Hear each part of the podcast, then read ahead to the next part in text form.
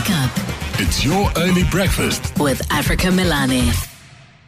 Eight minutes it is to five o'clock. The Department of Health, along with the Departments of Basic Education and Social Development, embarking on a nationwide child immunization campaign to vaccinate children at schools, at uh, early childhood development centers, as well as other public places. Let's find out why this is important with Professor Edmund Poole, who is uh, a lecturer in immunology and systemic infections at the University of the Western Cape.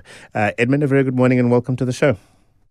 Good morning. Um, very early for me, but uh, I've had half a cup of coffee already, so I'm wide awake. we fully appreciate you setting your alarm a lot earlier than would be ordinarily the case. Uh, this is an important period, is it not, where we need to get as many of our children as possible vaccinated. we know that um, the pandemic, the COVID 19 pandemic, disrupted what would have been a normal uh, course of action and decisions taken by parents. But we saw uh, some measles outbreaks in, in, in one or two of the provinces, and we need to get that under control. One of the things that is people need to understand why the children require vaccination. And vaccinations actually stimulate the body to make antibodies against diseases or like the common person would call it, germs that would normally be pretty harmful to a human being. Now, giving somebody a vaccination before the time would actually induce antibodies in that person. So when the person gets in contact with the real uh, germ or bacteria virus that we know the person won't get sick because the body would be able to immediately fight it with those antibodies that were created from the vaccine. And um, a child wasn't vaccinated, that child's body has to first realize there's the foreign entity in the body, the germ, and then start to make antibodies. Whereas in a vaccinated child, there's already existing antibodies or antibodies that can be rapidly mobilized to fight the invasion.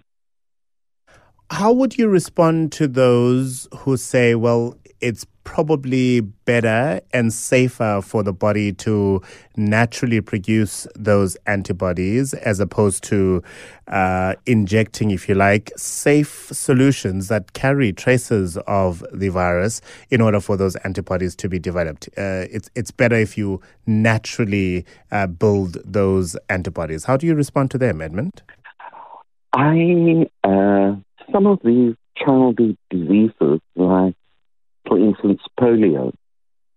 I grew up in an era where we still saw several kids who had polio as children, and they had very specific disabilities.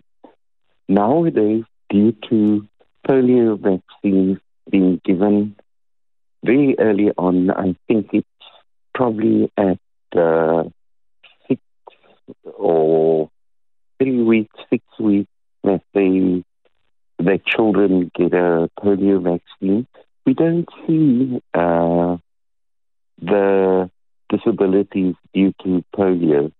And some of these viral and bacterial infections, the human body, it takes too long before the damage occurs.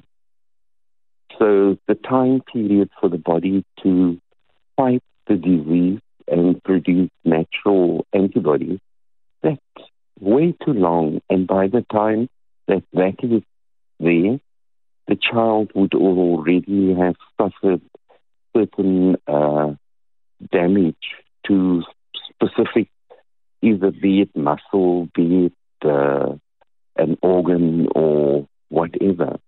So by giving a vaccine, and a vaccine isn't an unnatural thing, it is part of the natural uh,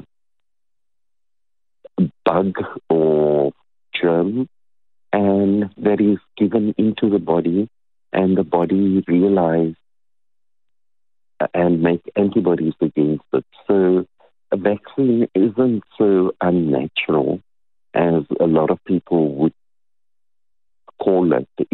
It's actually a,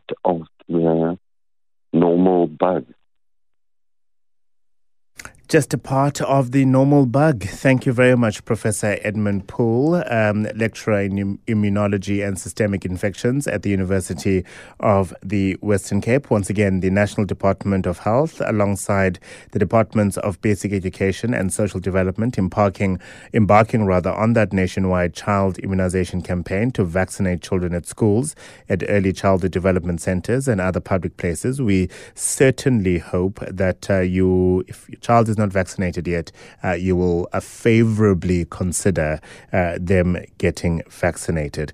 The National Institute for Communicable Diseases alerting the National Department of Health and the Western Cape Province about the increase in laboratory confirmed measles cases. Uh, four laboratory confirmed measles cases reported in the city of Cape Town from the 24th of January to the 17th of February this year. Even though all the lab confirmed measles were investigated, no epidemiological link could be established. So uh, it really is pertinent for you, for the sake of your child's future, to make sure that they are vaccinated. And Professor Poole giving you the reasons why uh, you should favorably consider that. Thank you very much, Professor Poole. Wake up. It's your early breakfast with Africa Melane.